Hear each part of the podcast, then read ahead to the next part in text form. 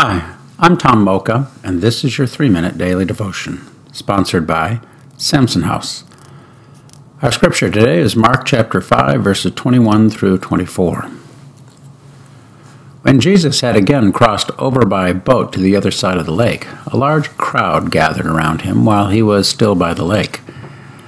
Then one of the synagogue rulers, named Jairus, came, and when he saw Jesus, he fell at his feet.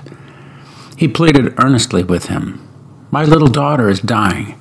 Please come and put your hands on her, so she will be healed and live. So Jesus went with him. Let's ponder that. Jairus shows great courage here. Jesus is persona non grata among the Jewish leaders, even up in the Galilee area.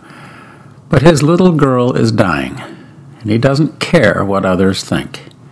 If there is any way this charismatic, miracle working teacher can help her, political intrigue will have to take a back seat. Our minds can play games with us, but our hearts know the truth. This story reminds me of the time King Solomon was asked to judge between two women who had recently given birth to baby boys. One mother's son died, so in the night she exchanged with the other mother's baby. The other mother discovered the ruse and took her case to the king. Both mothers were persuasive, so Solomon called for a sword to cut the baby in half and give each mother one half of the boy. The dishonest mother was content with the judgment, but the honest mother cried out to spare the child's life and leave it with the dishonest mother. Solomon knew the truth would be revealed by the heart of the honest mother. You can find that story in King, 1 Kings 3 16 through 28.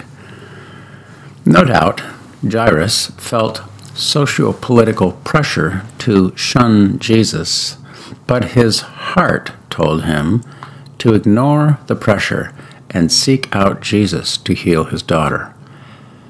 When we speak of the heart here, we're not speaking of emotions. They too can be duplicitous. The heart, sometimes identified as gut instinct, will usually reveal what we believe to be the truth. Jairus went with his heart. Jesus went with Jairus, and the little girl was healed. How can we pray about that? Let's ask the Lord to speak clearly to our hearts and give us discernment to understand. Thanks for listening and have a great day.